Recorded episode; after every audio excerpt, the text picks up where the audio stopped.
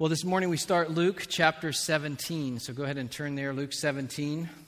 As you're turning there, just want to comment on uh, a little bit what we're going to be talking about. One of the themes that is, is clear throughout the scriptures, Old Testament, New Testament, cover to cover as you go through the scriptures, is that God's grace is what many will refer to as scandalous. God's scandalous grace. That word scandalous means it's outrageous, it's incredible, it's, it's unthinkable. It's hard to get our minds around how gracious God is. In fact, Paul in Ephesians 1 says that he lavishes his grace. I love that expression. He lavishes his grace upon us.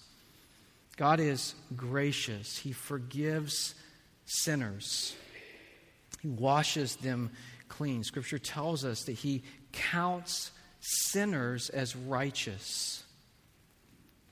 You look through the stories from the Bible and you see that God uses prostitutes to further his redemptive plan. He chooses adulterers and murderers as a part of Christ's redemptive line.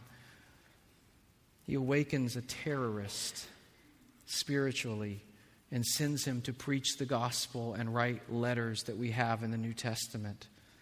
And all along, he says, I forgive you for everything.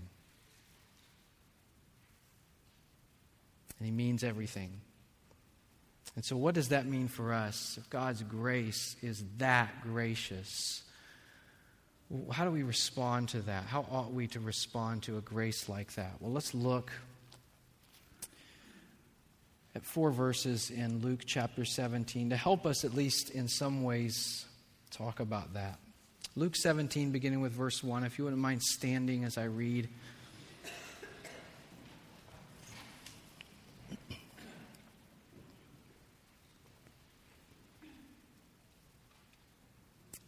And he said to his disciples, Temptations to sin are sure to come, but woe to the one through whom they come. It would be better for him if a millstone were hung around his neck and he were cast into the sea than he should cause one of these little ones to sin. Pay attention to yourselves. If your brother sins, rebuke him, and if he repents, forgive him. And if he sins against you seven times in the day and turns to you seven times, saying, I repent, you must forgive him. Let's pray again. Father, we love you, Lord. We love you. We don't express that well so often. We love you. We're so grateful for your grace. Where would we be without your grace? We know the answer to that, and it terrifies us. And at the same time, fills us with joy because you have been gracious. So we praise you and we thank you. And help us, I pray, Lord, throughout this text to not take our eyes off of your grace. Speak to us. Help us. We pray in Christ's name. Amen. Go ahead and have a seat. Jesus is speaking to, it says, his disciples. And he says, Temptations to sin are sure to come. Now we know that, right? We feel that. We live in the midst of that. Temptations to sin are sure to come. We live in a fallen and broken world. Temptations abound. If we're honest, we, we don't even escape temptation coming into a worship service like this, where we come for a purpose to focus our attention on the Lord, to sing praises to Him, to respond to His greatness, to His goodness, to hear His word read and expounded upon. It's why we're here, and yet, even coming into a worship service, we don't escape temptation. A song can be sung. We may be moving our lips or not. Song about His grace, maybe a song about His holiness, or maybe it's during the sermon and temptation knocks on our heart. We're distracted away from thoughts about the Lord, and maybe we begin to Uh, harbor a bitterness or struggle with lust or think prideful thoughts. We live in a broken world. We are sinful people, and Jesus says temptations to sin are sure to come. The world is full of snares. And in that, we are so grateful for grace, so thankful for His grace because we are broken. We are helpless apart from Him. Temptations to sin are sure to come, but Jesus says, Woe to the one through whom they come. Temptations are certain to come. They're going to come. You're going to be tempted. But woe to the one through whom they come. Temptations often come through people. Jesus is saying, don't be a stumbling block. Don't be a stumbling block to other people striving to make Jesus their joy and their treasure. Don't get in the way of that. Don't create a stumbling block for that. Don't be the cause of other people sinning. Don't be the temptation. Don't be what lures them away from the Lord. He's saying this to his disciples. Don't do this. Don't be the cause of the temptation. Don't you lead other believers into sin. Now, for about 2,000 years, there's been a discussion that's gone on surrounding grace because of how gracious God is. What does it mean for the saved if God is so gracious? And that discussion will go a little bit like this God is glorified in His grace. So the more He forgives, the more glory He receives. So are we then to continue in sin? That's the way Paul words it, right, in Romans 6 1. Are we to continue in sin so that grace may abound? We can say it differently sometimes. Maybe we don't sound like Paul. Maybe we say it like this It's okay, you're human. God will forgive you. He promised He would. You're free. You're free to do whatever you want. How do we respond to grace? Now, here's, here's the thing I never, ever, ever want to preach in such a way that diminishes in any way the grace of God. I'm certain I do. I'm certain I live that way at times. I'm certain I think that way. I'm certain I preach that way at times. I never want to. I never want to say or think or do anything that diminishes the grace of God. God's grace is unthinkable. It's unthinkable how gracious He is to look upon me and all of my sin and say, There is no condemnation for you, Tony, not because of you. You're a sinful, wretched person, but because of my Son, Jesus Christ, and what He did on your behalf, you're free. You are totally free.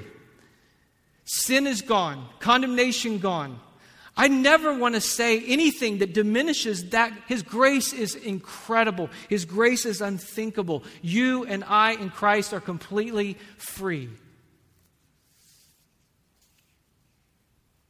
But that doesn't mean that we ought to put God to the test or be a temptation to others. Paul says in response to the question, Are we to continue in sin so that, make, so that grace may abound? By no means. By no means. And then he says, How? How can you who have died to sin still live in it? In other words, how would it be possible for you to even desire to do that, to diminish grace in that way? You've died to sin. How can we look at the grace of God and disregard the cost and the love and redemption and the fellowship we now have and casually do what nailed Jesus to the cross? Paul says, How, how could you? How could you who died to sin still live in it? Temptations will come, but Jesus says, Don't, don't be the avenue through which they come. Our response to grace and the absolute, complete freedom that we have in Christ ought not to be to take advantage of it sinfully, but to take advantage of it worshipfully. We can take advantage of grace because for the first time in our lives, we are able to worship. We couldn't before. We were dead in our trespasses and sins. We could not please God. But in His grace, He's freed us. So, why would we take advantage of His grace to sin against Him rather than taking advantage of His grace to glorify and worship the Lord? We've been made alive. Paul says in Galatians 6 13, For you were called to freedom, brothers, only do not use your freedom as an opportunity for the flesh, but through love serve one another. Don't use your freedom as an opportunity to sin. Don't use your freedom as an opportunity to lead others into sin. Don't be the avenue of temptation, but love and serve one another. He goes on, verse 2 it would be better for him, person who leads others into temptation, it would be better for him if a millstone were hung around his neck and he were cast into the sea than that he should cause one of these little ones to sin. That is a vivid picture. Jesus is making his warning very firm, very clear here. Remember, he's saying this to disciples. He, he said to his disciples, Woe to the one through whom they come. Don't do this. I think of a millstone. A millstone was this large, heavy stone that they used to uh, crush or grind grain. You get the picture here.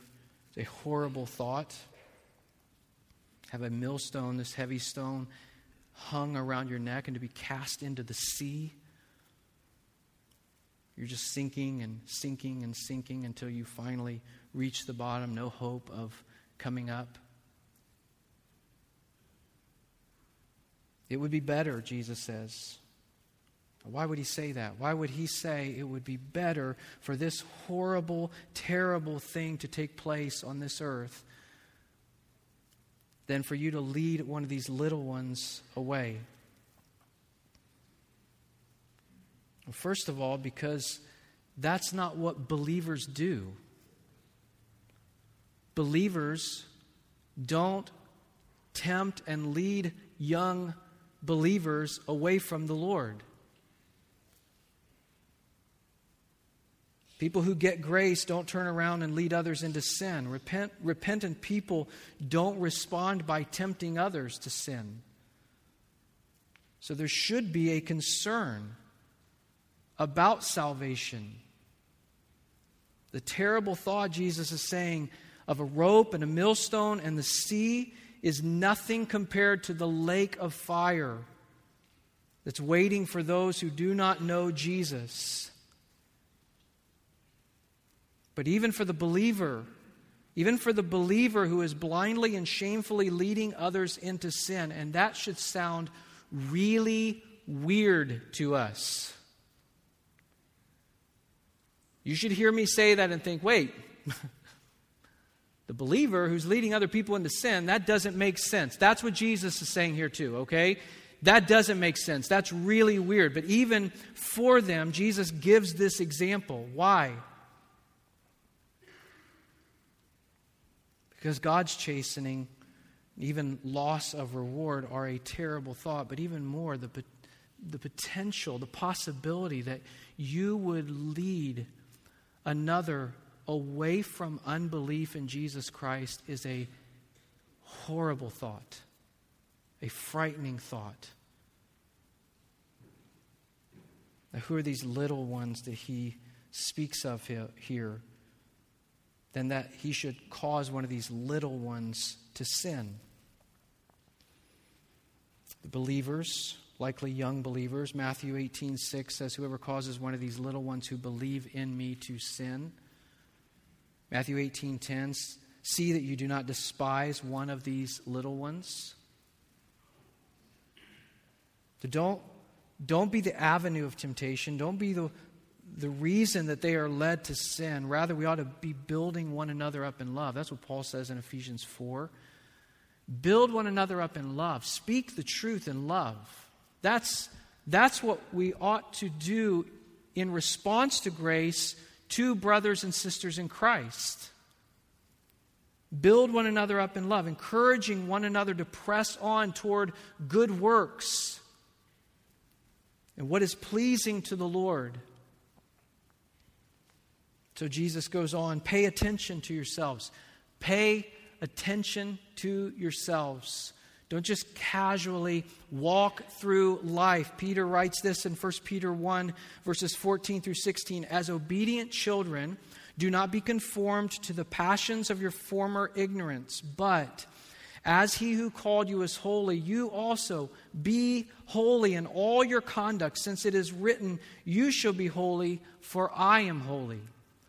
That word holy means set apart. Be set apart. Be distinct. Be different from the world. And he sets it apart from your former manner of living.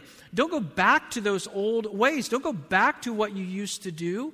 You've been set free, you've been delivered from that. So, as the Lord says, you shall be holy, for I am holy, seek that. Seek holiness in Him. Pay attention to yourselves. Now, how can we pay attention to ourselves? We think how you do that in everyday life. How do you pay attention to yourself? In the mornings, we tend to, before we leave the house, at some point, glance in the mirror. We look in the mirror. What do I look like? Is there something uh, that's wrong with what I see that's going to be an embarrassment or not be presentable to the people that I come in contact with? Is there something that this mirror reveals in me that I need to adjust before I leave? In the same way, spiritually, we ought to be looking in the mirror of the Word. We have Moses and the prophets and the Gospels and the letters. We have to be looking and listening and learning and growing. James writes in James 1 Begin with verse 22. But be doers of the word and not hearers only, deceiving yourselves. For if anyone is a hearer of the word and not a doer, he's like a man who looks intently at his natural face in a mirror. For he looks at himself and goes away at once, forgets what he and, and forgets what he was like.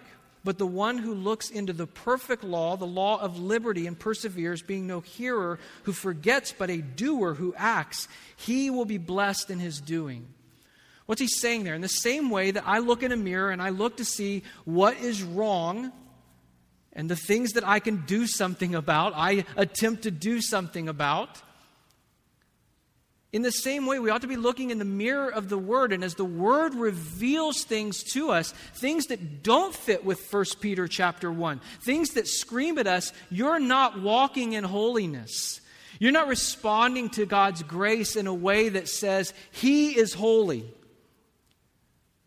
then we ought to adjust. We ought to repent, trusting in that grace to forgive us and to help us, to empower us.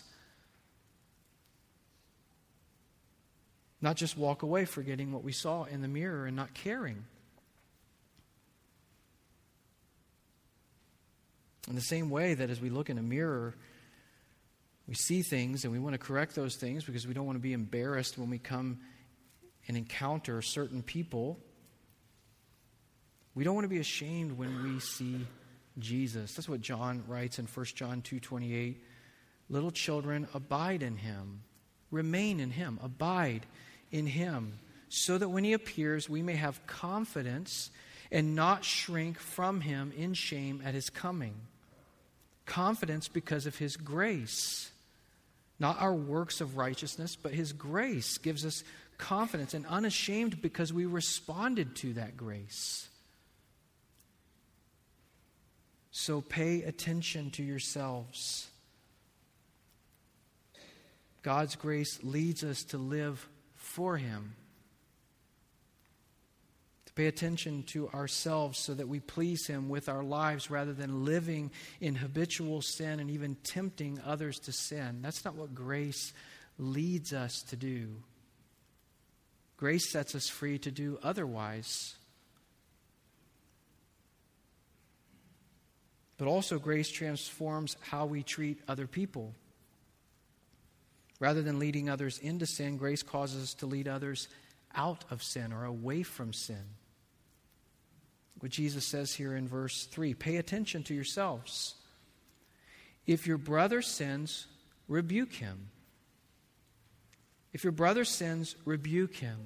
Now, what does that word rebuke mean? It means this it's a strong disapproval.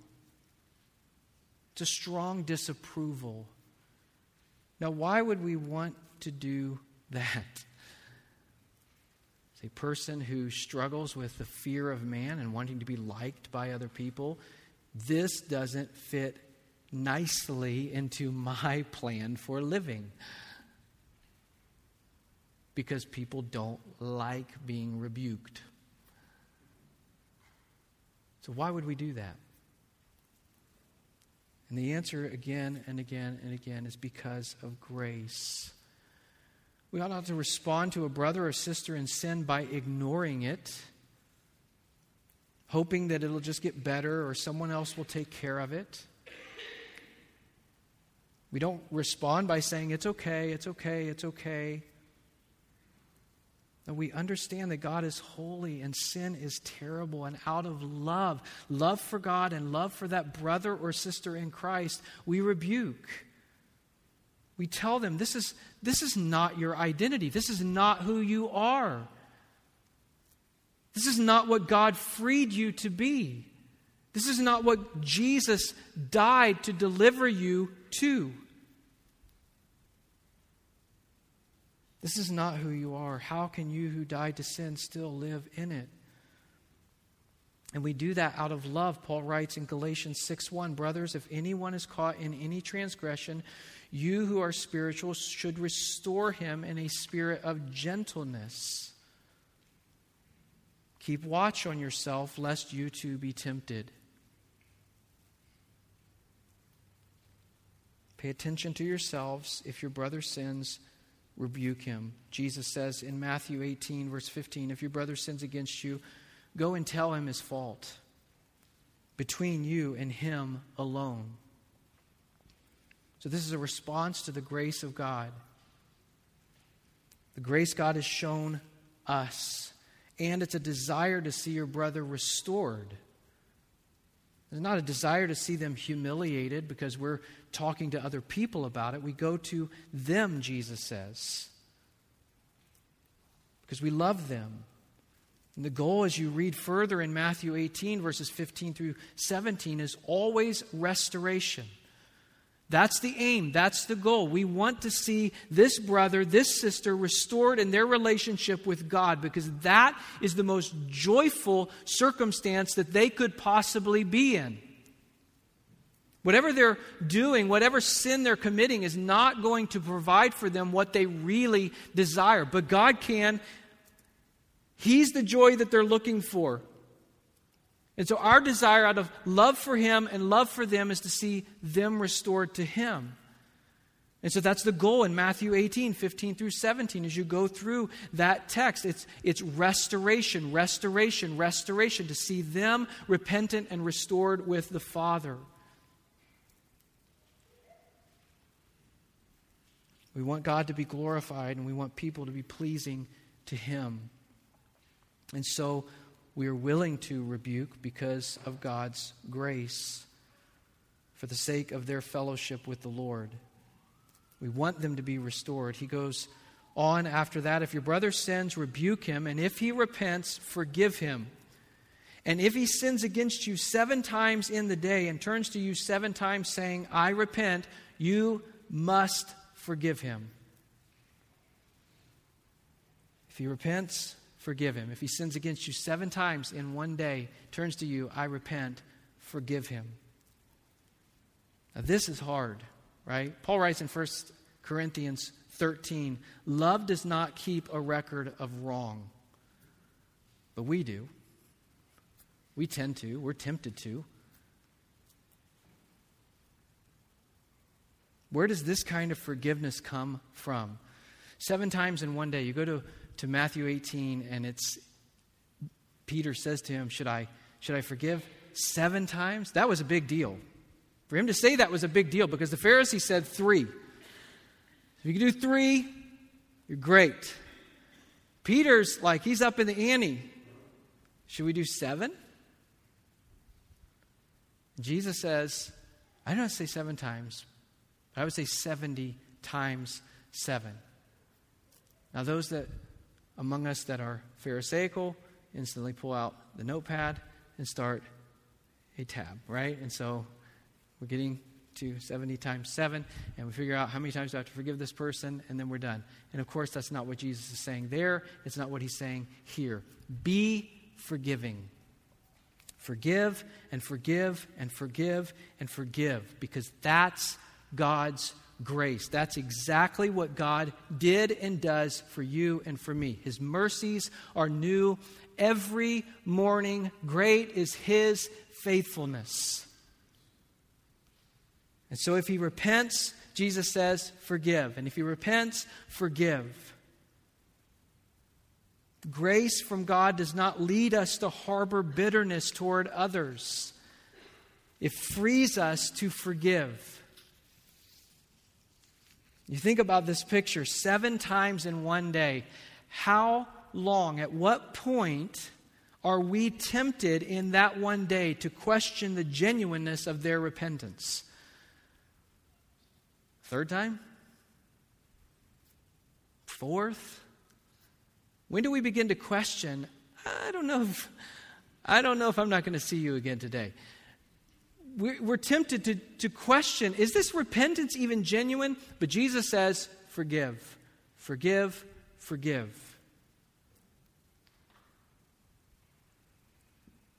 Why? Because you have been forgiven. In Matthew 18, in verses 21 through 35, is the story of the unforgiving servant. It's a great parable. I would encourage you to go and read through it this week.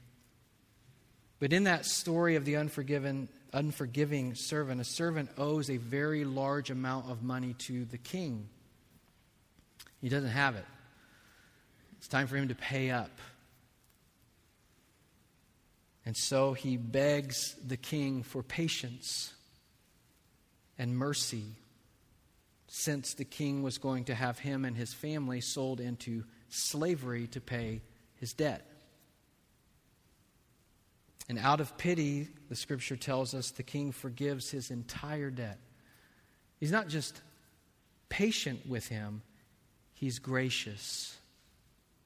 He forgives it all. You're forgiven. Go. But what do we see that the servant who's just been forgiven all of this great amount of debt, what does he go and do? He finds someone who owes him, in comparison, very, very little. It says, You owe me. Pay up. And the man can't. He doesn't have the money. And so he begins to plead with him have mercy on me. Give me patience. And what does the servant who has been forgiven so much do? He, he doesn't forgive him, he doesn't show him the mercy and grace that he has been shown. Rather, he puts him in prison.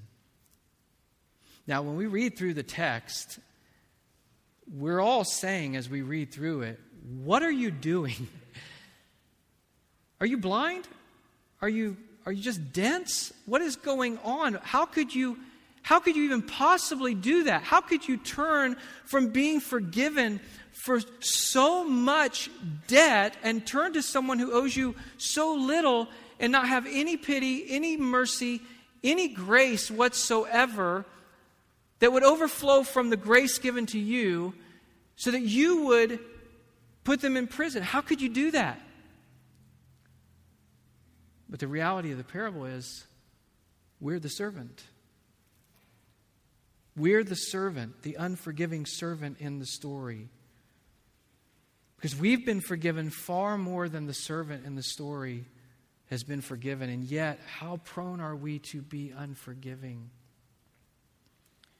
How prone are we knowing that all of our transgressions, all of them, all the ones that we have already committed, all the ones that we will commit today, all the ones that we will commit this week, all the ones that we will commit for however many days the Lord graces us on this planet. All of them forgiven, all of it done. The punishment for those sins was hell.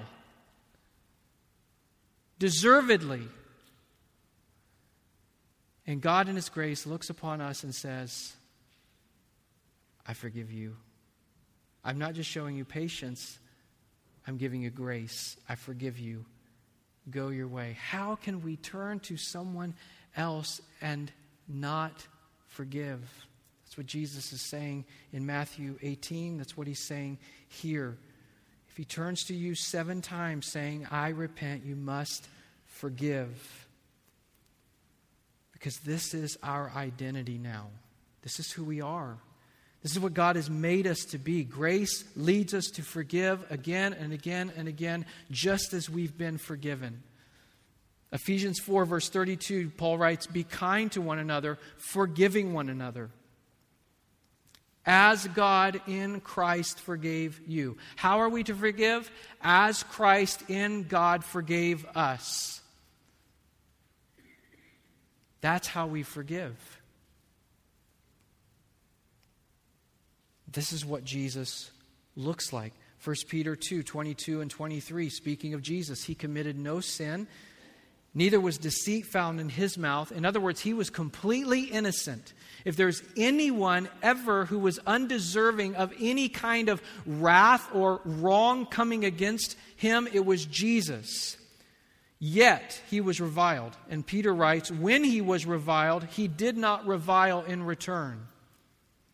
When he suffered, he did not threaten, but continued entrusting himself to him who judges justly. And that is our hope as well. Is it hard to forgive? It's impossible to forgive apart from God's grace working toward us and in us. And unless we are entrusting ourselves to Him, how will we forgive? You think about God's grace toward you. Think about God's grace toward you. Do you still wonder? Are you still in awe of His grace? I fear sometimes that we sing songs like Amazing Grace or, or any other song about His grace so many times that we just get used to the words and lose the message. We forget. That doesn't mean we ought to stop singing. We ought to sing it over and over and over and over and over. And we ought to read about His grace over and over and over and over and over. We never want to be callous to His grace or forget that His grace is grace. His grace is amazing, and grace doesn't lead us to sin all the more.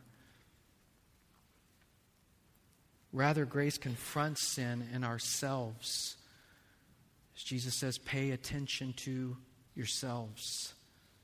Grace confronts sin in others. If your brother sins, rebuke him. Grace leads us to freely forgive others as one who's been freely forgiven. To display the beauty of God's grace that's been toward us. His grace is amazing, and I would encourage you this morning if you don't know Him, if you don't know the Lord, if you don't know His grace, please hear this again. His grace is amazing. God is gracious. He is a forgiver of sins, Savior of sinners, of prostitutes, the prideful, of murderers, of homosexuals of adulterers, of haters, of the lustful, of adulterers, of all types of idol worshippers. He is gracious. He alone can save, and He alone forgives. I pray that you would know that. I pray that you would know His grace, that there is one who has come when you think about the servant in Matthew 18, what happened to the debt? It was a debt. Something has to happen to the debt? What happened to the debt that he owed? And what happened in the story is the king paid it. The king took it. He bore the cost of the debt, even though the debt was toward him himself. And in the same way, Jesus, our King, came and took our debt on himself. And now, those who come to him and plead for mercy, repenting of their sins and following after him, are freed. They receive mercy and grace. I would, I would urge you, if you don't know him, and right now you know you are still in your sins, the prayer room will be open. Wade and Terry Wild will be there to pray with you. Go there as we sing in just a moment. Go there. God is gracious. God is gracious. God is gracious. Go there and meet him and plead with him and find forgiveness. As we go into a time where we take the Lord's Supper, grace is why we take the bread and the cup. Because God came in the flesh. And his body, his flesh was broken, and his blood was spilled out. And he calls to us, he tells us, he gives us this reminder do this in remembrance of me. Do this to remember my grace. Do this to remember my body as you take the bread. Remember my body that was broken. And as you take the cup, remember my blood that was spilled for you. And so, even as we prepare to take the bread and the cup, let's do it in a worthy manner. Let's remember and let's rejoice in his wonderful, amazing grace. As we sing together and then as we partake together. Let me pray. Father, thank you. Thank you, thank you, thank you for your goodness and your grace, Lord. We love you. We praise you. Lord, we long to walk in light of your grace, Lord. How could we who have died to sin still live in it? And yet we battle. Help us, I pray, as your word tells us, to put to death the deeds of the body and to walk in newness of life to walk in a manner worthy of the gospel, the gospel to which we've been called. Help us even in this time, Lord, by your grace, to receive your grace as we partake of the bread and the cup. Lord, if there's sin, unconfessed sin in our hearts, I pray that you bring about true repentance. If there's anyone here who doesn't know the wonderful grace of Jesus, Lord, would you help them to know that you coming, you laying down your life was an offer, an invitation to them. I pray that they would be awakened to your goodness and your grace, your loving kindness, and that today would be the day of salvation, that they would be freed from their sin, that it would be true of them, as your word says, there is now no condemnation for them because of Christ Jesus. For those of us who are in you, Jesus. We praise you for that truth. We praise you that your grace is not even comprehensible. You've freed us completely. We pray that we would take advantage of that freeing power of your grace and that we would walk in a manner that exalts your name. We pray in Christ's name. Amen.